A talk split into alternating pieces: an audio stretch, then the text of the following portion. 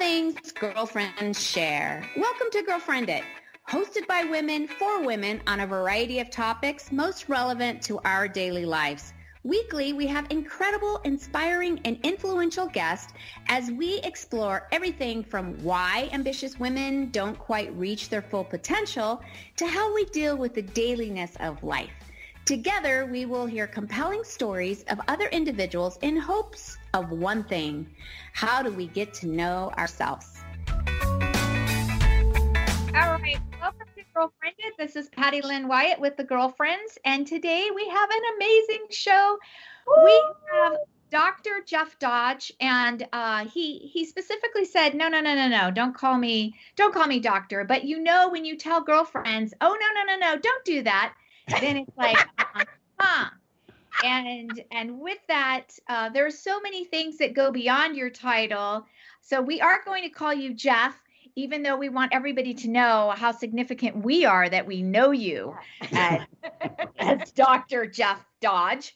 And and also we're going to get into I mean your your brain we already know from your your newest book here um, Titus is all about theology and philosophy and we are so much that is our lingo too. So we're going to start out with like when you have a dish towel next to your sink, do you think I need to get a new dish towel or it's okay that I've had this for 10 years? What are your thoughts on that? Wow. of all the questions I thought that you would lead out with, that might have ranked number 100 or something. Yeah, right. significant, Jeff. It is significant. Random. I actually think I should do something useful with that, right? And so I don't know if I think of its age or how much it's been used. I think, oh, I should do something like either put that away or use it. Yeah. Yeah. yeah. Oh yeah, you don't throw old dish towels away. You oh, definitely no. use them for for something. So uh, that that was a good answer. Did I pass the test? You yeah. did. You did, Jeff. All right.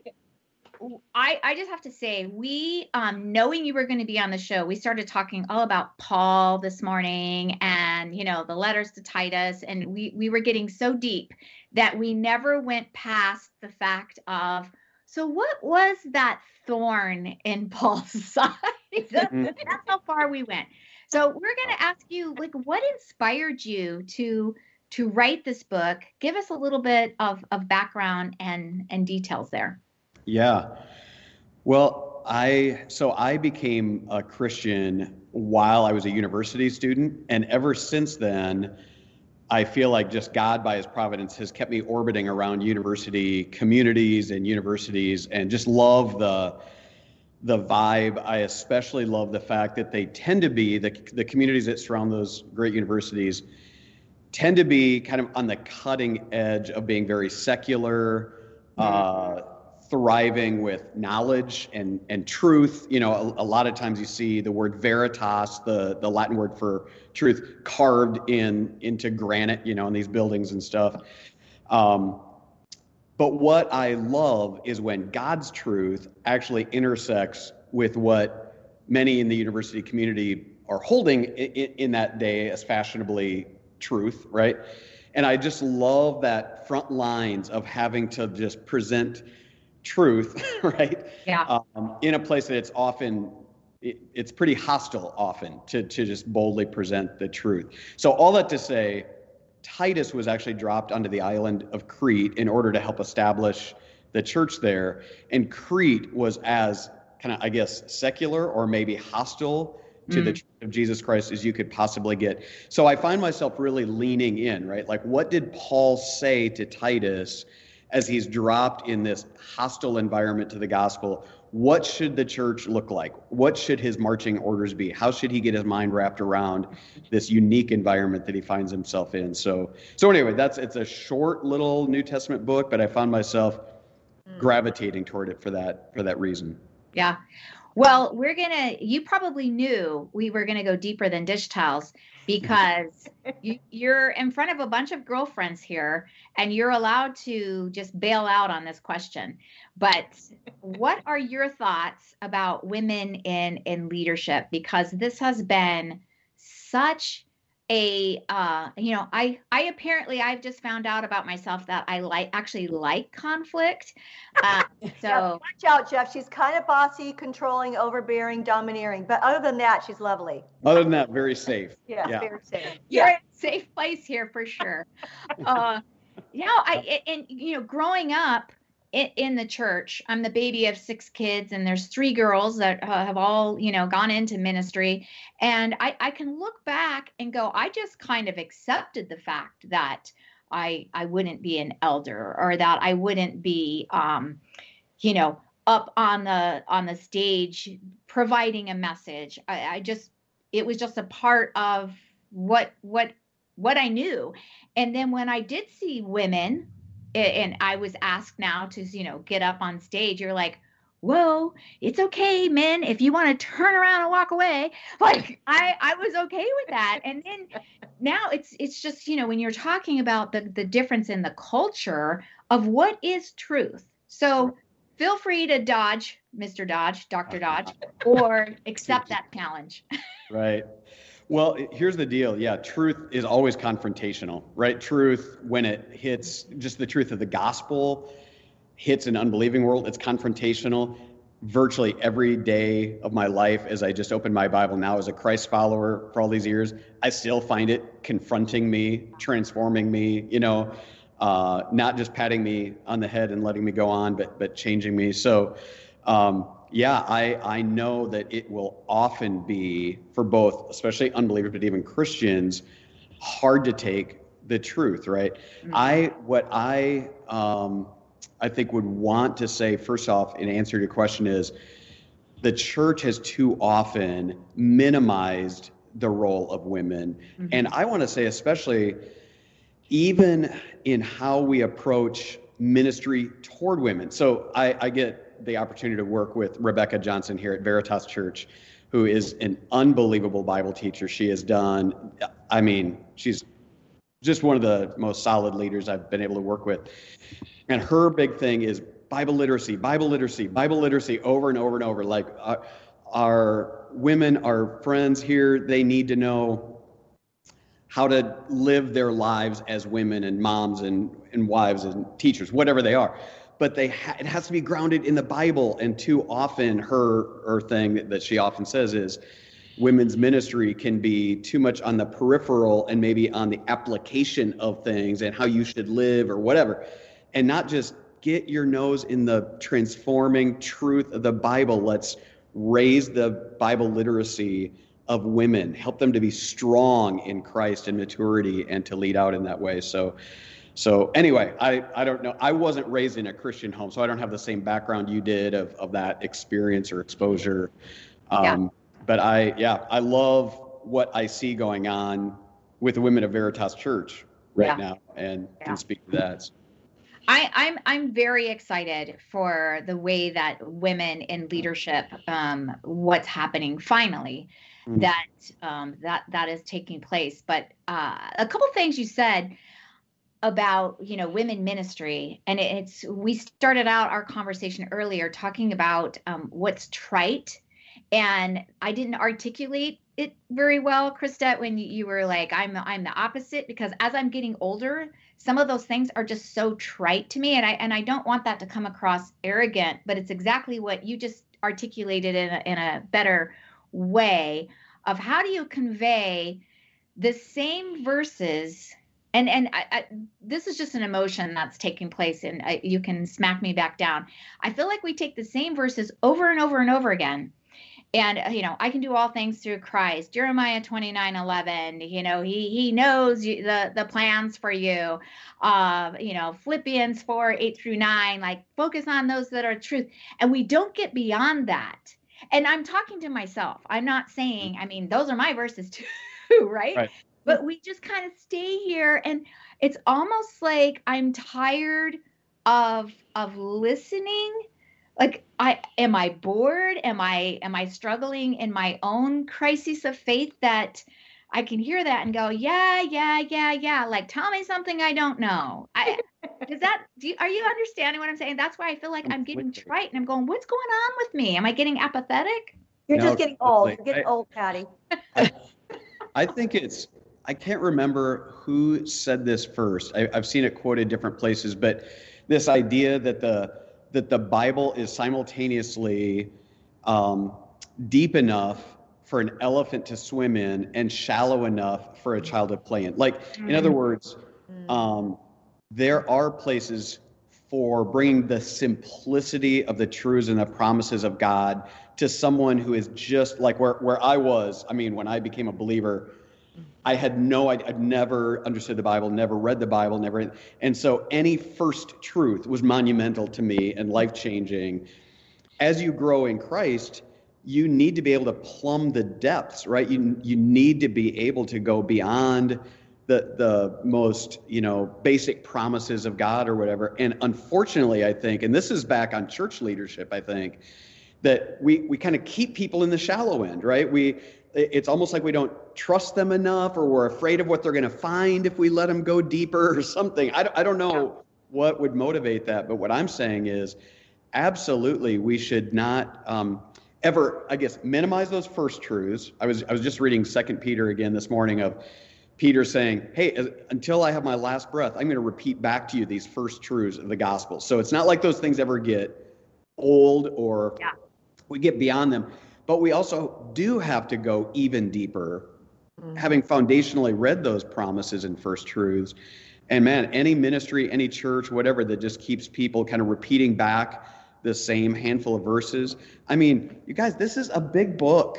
Yeah. There's a lot in there. And and I find myself I teach theology and even so every time I get to a new semester, I I find more questions mm-hmm. coming to the surface of my mind, right? Like I, I, think I've got a pretty good handle, and I'm like, oh wait, you know, it's like Aslan isn't a tame lion. You know, God is continually getting out of the cage and mm. freaking me out, and I ha- I have to run back and say, wait, what do I actually believe about this stuff? You know? So, yeah, yeah, yeah. Uh, yeah. And thank, thanks for that. Um, what I heard you say is you're a calloused Christian that um. that's what yes that's what i said. breathed into you it's like uh get into god's word and maybe you don't feel that way uh but yeah. Point mm-hmm. point taken. Mm-hmm. Okay, so I want to dive into the elders. Uh, what are the qualifications that the elders need to meet? What expectations were put on them? Because, you know, now we live in a place where um, I know some amazing people that have gone through divorce and and not necessarily going into you know Matthew and they did divorce the right way, right? And right. so yeah. hit on no, that. That's a, that's a great question. One, I think just the idea that the first thing that Titus was instructed to do is put elders in place. And here's why. You know, in those opening verses, he talks about knowledge of the truth that leads to godliness. In other words, um, truth was never going to be this kind of static thing that you just kind of put in your head, could repeat back truisms mm. and not have it absolutely transform your mind. It was to lead and guide you into character, uh, mm-hmm. you know, godliness that actually looks like something. So the role of elders isn't just to be good decision makers, not to tell us what to think, how to believe. It's to give us role models. I've got to look to see what, again, even back when I was first a believer, I needed to see what Christianity looked like as it was being played out with people further down the road than I was, right? Mm-hmm. So, so that was the role of them. So specifically, when you talk about um, the the character qualifications, and and one of those being that they um, are to be a a one woman man. That's that's the like if you pulled that Greek phrase out a little bit clumsily in English. Mm-hmm. Um, unfortunately, here's what I think. I think with the qualifications um, that one becomes one of the only ones that is this like objective, like you could just check the box, mm-hmm. never having been divorced, mm-hmm. kind of a thing. None of the other character qualifications are objective like that. They're all subjective. You know what I mean? Like how arrogant, mm-hmm. how hot tempered, right? All of us are human. We all know what that means that we've got, we're on a spectrum somewhere. Mm. The point is, we're all supposed to be growing in Christ, and we should be better at, at bringing self control to things like our temper than we would have been without Christ or where we were earlier. So, even with the one woman man, I don't think it's just this objective. should never have been divorced before. It's because you guys, we all know men who maybe are only married to one woman for life, but they are flirtatious. They are not one woman men. They are womanizers. That's disqualifying. Mm. It's not this objective, have you only had one wife? It's mm-hmm. what is your character like? What is your heart like? Are you the devoted kind of person? So, in other words, it could be a man who has never been married, but his character is such yeah. that should he ever find one, he would be devoted to that one woman. It's, mm-hmm. it's again part of the character of a godly man, not so much this objective check the box thing. So mm-hmm. how do we how do we deal with that then? Because if we're going to then go, no, let's let's let's unpack that, then what about women being in as an elder? Right. I mm-hmm. do believe I am a complementarian, right? So I, I do believe that there are roles that, that God has for his church, especially. And so I I don't hold to the view that a woman could be an elder based on Titus, First Timothy. Um, so that's right. In other words, I get that view of oh sorry, it's getting dark in here. These the motion sensors and the light just went out. I think sorry. God might be telling you something. Hello, Jeff. Was it that timely? Uh, um, no, what I was saying about the earlier thing, that's not so much cultural what I was saying about the divorce thing.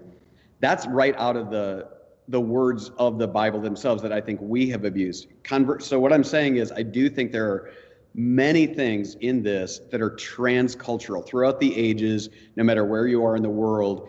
These qualifications were to hold and be true, no matter what time era or people group you were part of.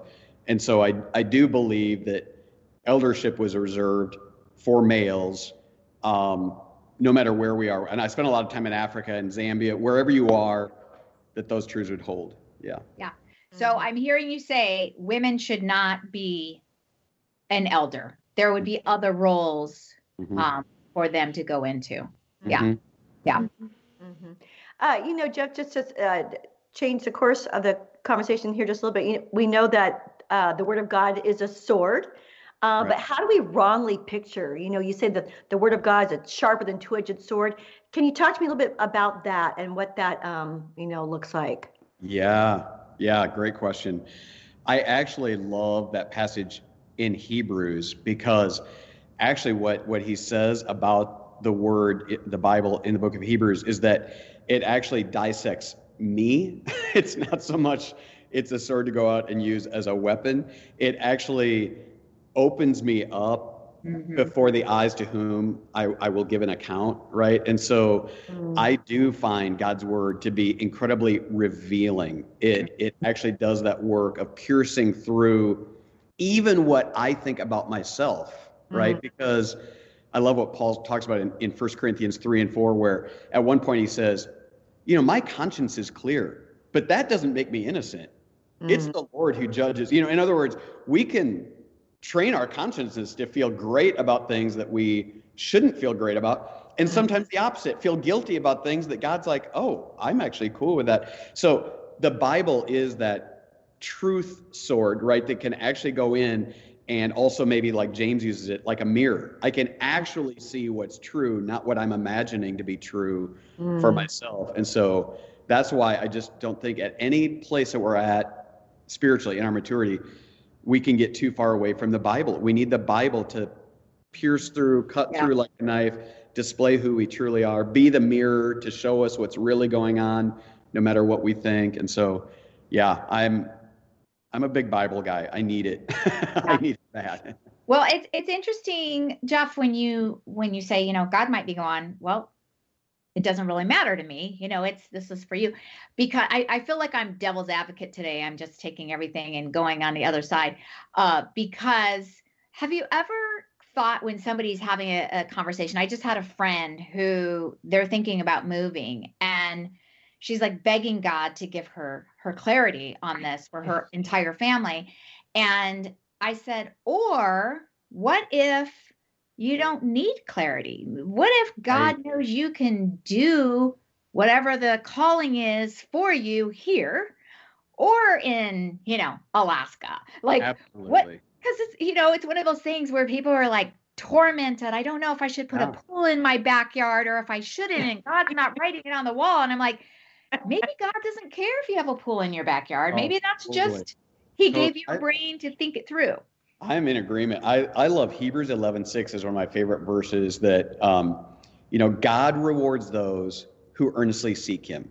Yeah. That God is not so much concerned that we fill in the blank with the right answer. That we, it's are you seeking Him? Yeah. Right. So in every one of those situations, I, I agree. The people that get kind of almost paralyzed in indecision because they're waiting for this divine affirmation for what they should be doing and, and they just feel crippled.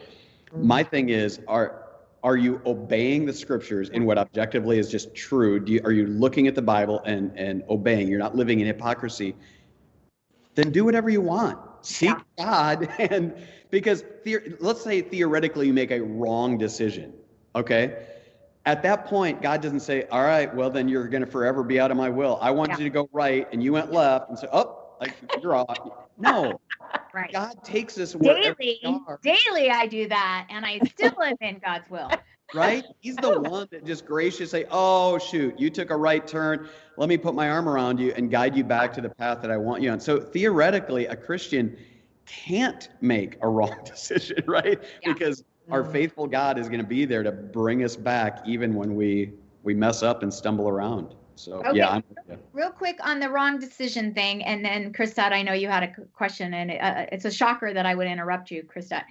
Uh, it- it- the wrong decision. So, what if you know that someone has made a, a wrong decision? They're um, a believer, and how how are you with the way that we should discipline, continue that relationship, offering grace? Yeah. Um, can, Yeah. can we unpack that a little bit because we went Yeah. into great detail this morning on that very thing. Yeah, I do think that we have to be patient with people, right? I mean, the the the parenting analogy is often used, you know, with God even as our father, right? Paul even talks about this maternal sense that he has uh, with the disciples as well. So I'm just saying we are patient with him. So to me, at least, there's a difference between somebody who's made a wrong decision because they're foolish, they, you know, started stumbling around, they weren't paying attention, whatever. There's a Yeah. foolishness versus the person who, in a high handed way, in a rebellious way, is like silencing anybody that would speak truth to them and is kind of putting their hand over their ears and boldly going after. So, in other words, I, I bring corrective to both.